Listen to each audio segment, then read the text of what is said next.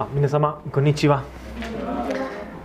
久しぶりにここのこの教会で説教させていただいて、本当にありがとうございます。なんとか楽しみ楽しみにしてました。じゃあ、あの、ちょっとワンパッターンですが、あの冗談から始めたいと思います。よろしいですか？じゃあ、ある国は非常に大変な洪水が起こる起こりました。水のレベルがどんどん上がって消防車消防士がそこに住んでいる人を救うために緊急出動しました。けれどもある家に着いた時そこに住んでいるある人は断って言いました。私を救う必要はない。神様に信頼しているので神様が私を救ってくださいます。何を言っても消防士は彼をどき伏せることができなくて空車で走り続けました。数時間後洪水がもっと上がってその家の前まで広がりました。そしてその人はそのまま待っているので消防士は、えー、救命いかだでまだ呼びに行き来ました。ぜひ船に乗ってください。もう少しするといかだも使えるなくなる状態です。でも彼は改めて断りました。神様に信頼し神様の見救いを待っています。と言いました。大変ですか？水はまた満ちてきて家は屋根まで水没しそうでした。屋根の上に登った。その勇ましい人はそこに立ったまま待ちました。そして消防士は最後の方法としてヘリコプターで彼を救いに行きました。スピーカーで彼に怒鳴りつけました下がっているロープを取れ。けれども屋根まで逃げたその人は答えました改めて言う。いらないよ。神様に待つ。そう言ったところで彼はすべて屋根から落ちて溺れ死にしてしまいました。死んでいた人は天について神様の前に立って文句を言いました。神様本当にあなたの見救いに信頼しましたがどうして救われなかったのでしょうか。すると神様は返事をしました。救わなかったと言いますか？あなたは勘違いしています。もちろん救おうとしました。どうしていつも断ってしまったのですか？はじめに消防車そして次に船そして最後にヘリコプターまで救うように送ったのだが冗談は以上です。じゃあ神様に信頼するとはどういうことでしょうか？本当にそのようなことですね。神様に信頼しますとは言いやすいですが日々の生活の中でどういうふうにでしょうか。この冗談のように何もしないで神様にもしかして勘違いしている方法でも待っているか？または自分でできる限りやって最後の方を通して神様に頼むことですか？どっちでしょうか？特に大変な時この神様に信頼するというテーマはテーマにまた直面することになります。例えば個人的な話ですが2週間前の土曜日から息子のフロリンは入院してます。生まれてから息子は腎臓の病気があります。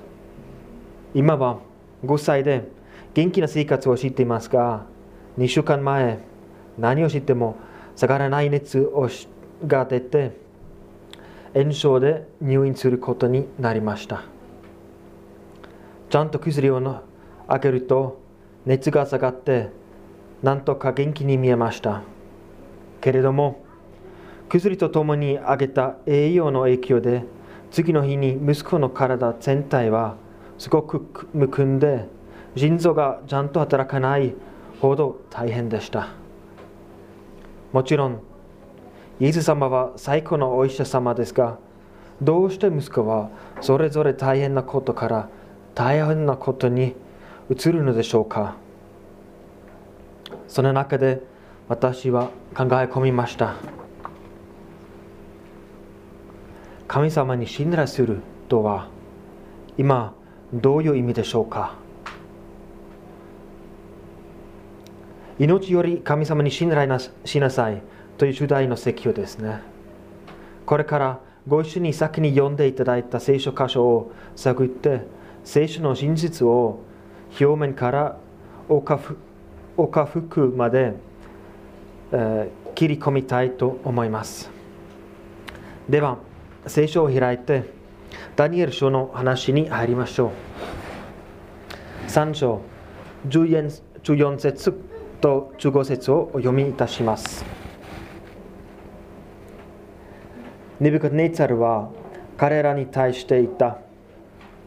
シャデラク、メシャク、アベデネゴよ、お前たちは私の神々に仕えず、また私が立ってた金の像を拝み拝みしないというか、本当か？今、もしお前たちが常笛、時間の笛、盾ごと、金閣ごと、ハープ、風笛、およびもろもろの楽器の音を聞いたとき、ひれ伏して私が作った像を拝みなら、それでよい。しかし、もし拝まないなら、お前たちは総国、火の燃える炉の中に投げ込まれる。どの神が私の手からお前たちを救い出せるだろうか。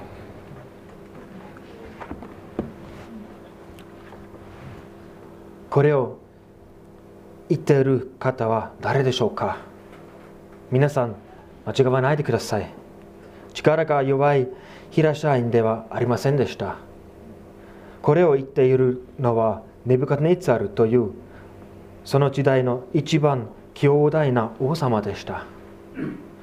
ネブカネツァルの支配地は西から東で地中海からペルシア湾まで南は航海まで広がりました。ということは彼はその時知られている知られていた主な地方のすべてを支配していました。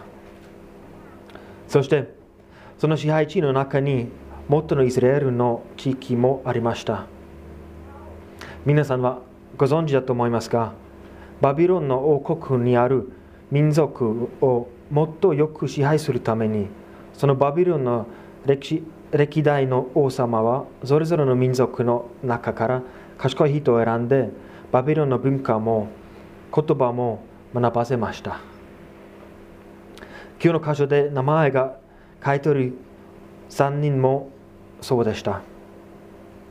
ところで、シャデラク、メシャク、アベネゴは彼らの本当の名前ではありませんでした。シャデラクはハナンニャといって神様は恵みを表す表されますという意味でメシャクはミシャエルと言って神様と同じようなものは誰？という意味。そしてアベネゴはアツァルヤと言って神様は助けられます。という意味の方々でした。けれども全能であるネブカネイツァルは彼らの素性まで全部盗んで盗んだのです。新しいバビロン語の名前つまり聖書に書かれている名前は青くしの命令青くしの同じような神は誰と猫しのしもべという意味です。けれども通常までと言っても王は彼らの未信仰を揺るがされませんでした。話が続きますが先に読んだよりように王兵な王様は木の像を作るように命じました。ですがこの3人はネブカドネツァルの形の像を拝むことを断りました。そして王様は腹を脅きまし脅かしました。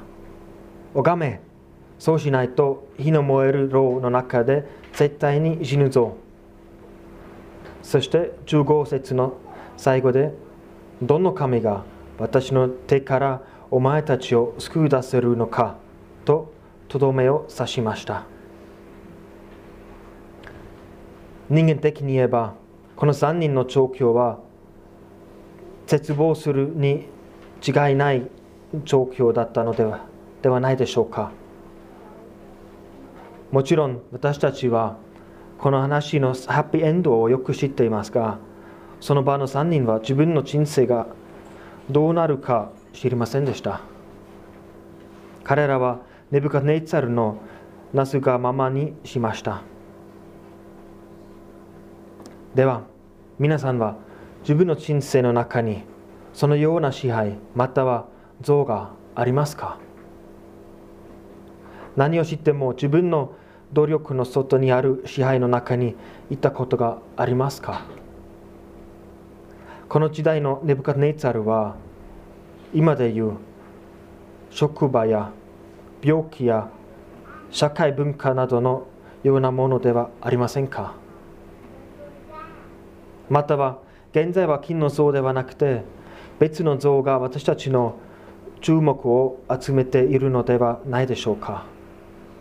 この新しい像の中には例えばクレジットカードといういつでも何でも自分の利益のために購入できる魅力的な像がありますまたは自分の幸福のために何をやっても良いという像そして男性にとってちょっと辛いかもしれませんがビッグカメラも拝むことができると思います。もちろんその実例以外たくさんの支配者がいるはずです。もしかして私たちが知らないうちにこのような王様を拝んでしまっているのではないでしょうか。そうすると私たちは反対するつもりがあっても何もできません。つまりそのことによって束縛のように私たちの行動は決められてしまいました。そう言っても神様に心は違います。この話の3人は窮地に追い込まれましたが生き延生き延びました。29節。打ちの打ちのめされたネブカネツァルは告白告白告白しました。29節にはそれゆえ私は命令する。諸民族植民諸言語の者のうちシャデラクメシャクアベネゴの神に対して不敬なことを口にする者は誰でもやつされ八つ咲きにされその家はゴミの山とするされる。このように救い出すことのできる神は他にないからだ。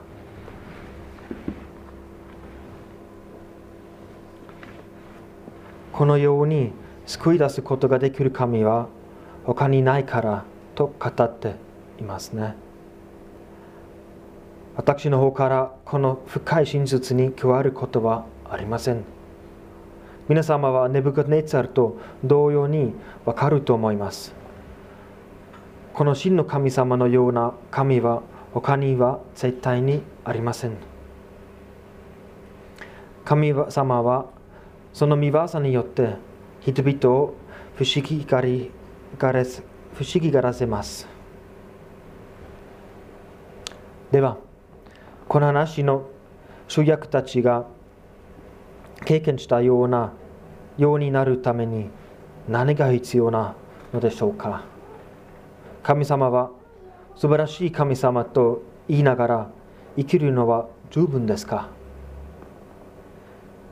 残念ですが真の神様と認めることだけでは足りません。どうしてかというとこれから掘り下げたいと思います。では少しずつこの話の心の方に移りましょう。17、18節を読みいたします。もしそうなれば私たちが使える神は火の燃える炉から私たちを救い出すことができます。王よあなたの手からでも救い出します。しかしたとえそうではなくても王よご承知ください。私たちはあなたの神々には使えずあなたがあなたが立ってた金の像を拝むこともしません。3人の友達はネブカトネイツァルにははっきり断りました。その場までずっと神様に守っていただいた3人はこの神を裏切ることができません。それゆえ逆に彼らは全ての希望を神様に託して告白しました。というのは支配者と向き合向かい合っていったにもかかわらずあなた方が腹を立てても神様に信頼しています。ということです。あ一体私もそれほどに勇気があったら嬉しいです。もちろん命に関わら命に関わることが今まではなかったのでどういう返事をするか私も分かりません。もし今の世で例えれば迫害を受けたら私が信仰を守るか守らないか。今は自分でも全然想像できません。正直に言えば自分の力自分の忍耐は足らないと考えています。けれども話の3人は本当にそうでしたか？自分の力で抵抗したのですか？18節にも一度目を向けましょう。彼らは生き延びるのか滅ぶのか全然知りませんでした。それはたとえそうでなくてもという言葉で分かりますが私たちはあなたの神々には使えずあなたが建てた金の像を拝むこともしません。ともあります。つまり勝ち目がないのに彼らは神様に信頼しようとしました。少なくても私たちもそうできるのではないでしょうか。というのは自分の経験または周りの予想がどんなであっても神様の約束に信頼することです。先週あの2週間前息子と一緒に救急部救急部にいた時私もそうしようと自分の中に決めました。病院について2人のことを見てお医者様まで心配しました。言うまでもなくこれを見て私も心配しました。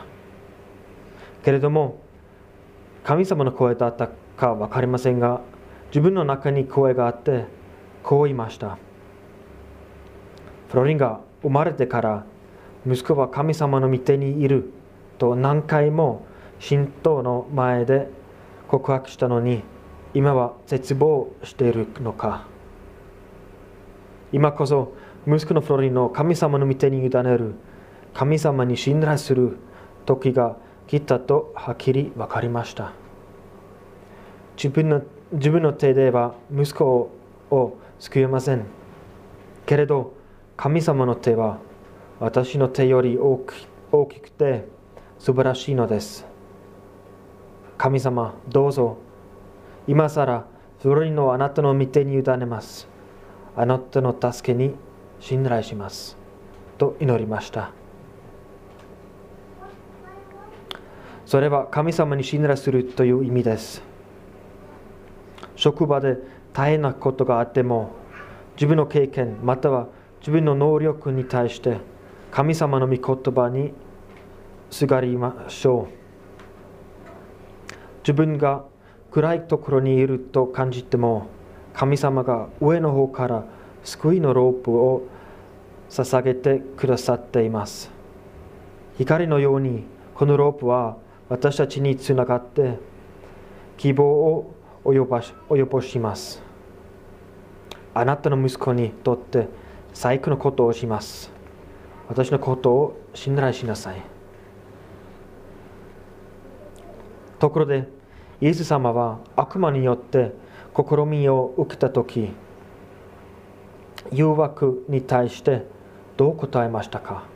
皆さん思い出せますか？イエス様は御言葉にある神様の約束を引用しました。というのは、イエス様は自分の経験より神様のことを信頼しました。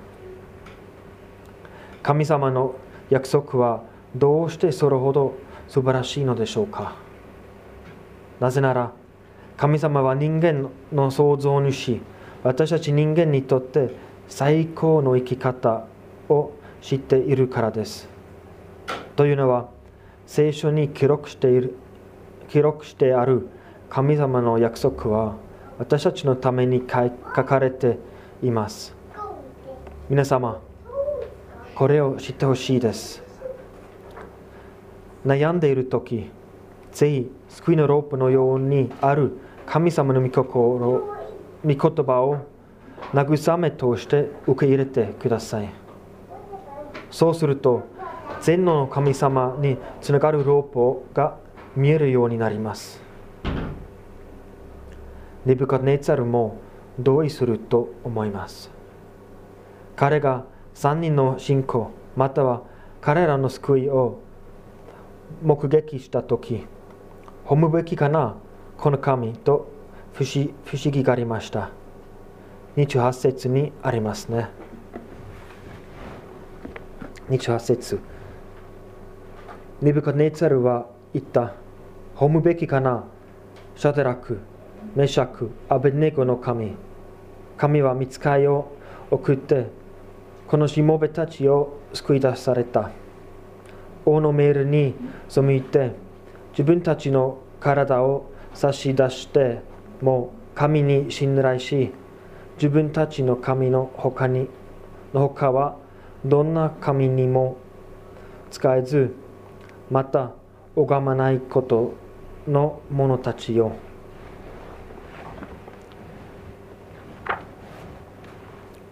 ではシャデラクメシャクとアベデネゴのようにして天の父様に信頼しながら人々に神様の見業を示しましょう。では真の神様がおられることもこの神様に信頼することも信じている私にはどうして束縛があるのでしょうか？と疑問に思う人方もいらっしゃるかもしれません。というのは自分の人生には支配や像があることに気がついた方々です。信頼したいんですが何をしても解決がありません。ですから、これから話の中心に移ります。21節と25節をお読みいたします。特に縛るために使った鳥縄に気をつけてください。21節と25節3人は上着や下着やかぶり物の衣服を着たまま縛られ火の燃える牢に牢の中に投げ込まれた。そして25節するすると王はいた。だが私には火の中を縄縄を解かれて歩いている4人のものが見える。しかも彼らは何の害も受けていない。第4のものの姿は神々の子のようだ。皆様見つかりますか？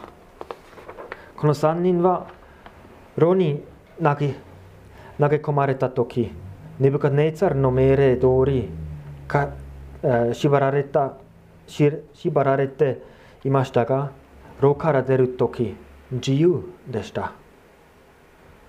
どういう意味でしょうか？クレジットカードや人生のある状態の下で苦しんでいることなど私が前に挙げた約束のようなことは実に私たちを縛ります。自由に生きることができないほど締め付けます。ですが話の3人のように自分の人生を神様の御手に委ねると解放されるのです。自分の力では無理ですが神様に信頼したいと告白すると自由になるという福音です。どうやって？ネブカネツァルは神の子のような4人目の方が牢の中に回っているのを見ました。明らかにこの方によって解放があったはずです。ネブカネツァルにとって天使みたいでしたが、本当にそうだったかは変わりません。とにかく天の神様によって使わされた方だったわけです。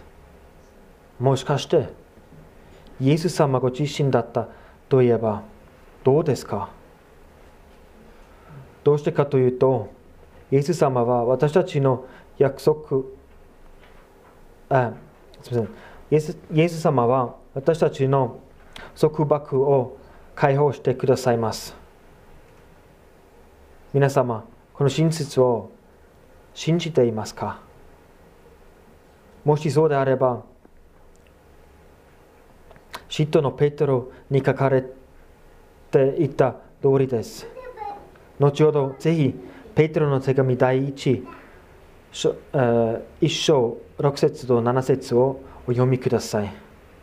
ペテロの手紙第1、1章6節と7節をお読みください。あなたの信仰は大変な状態の中にあった信頼信頼によってもっと強くなります。束縛を神様に委ねてください。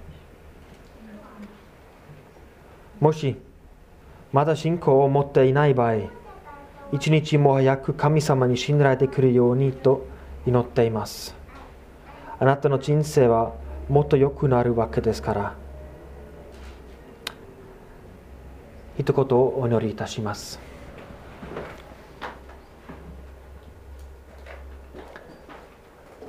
恵み深い天の父様、皆を褒めたたえます。イエス様、この話の中にはこの3人は救い出されました。本当に素晴らしい見業です。神様私たちは日々の生活の中にも何とか支配または像があるかもしれませんが神様どうぞこの、え束縛束縛から解放してください。自由に生きるように導いてください。神様どうぞ、あなたの人生私たちの人生私たちの生活をあなたに見てに委ねるとなんとか自由に生きるように助けてください私たちを信頼にしてできるように助けてください。イエス様の皆によってお祈りいたします。アーメン。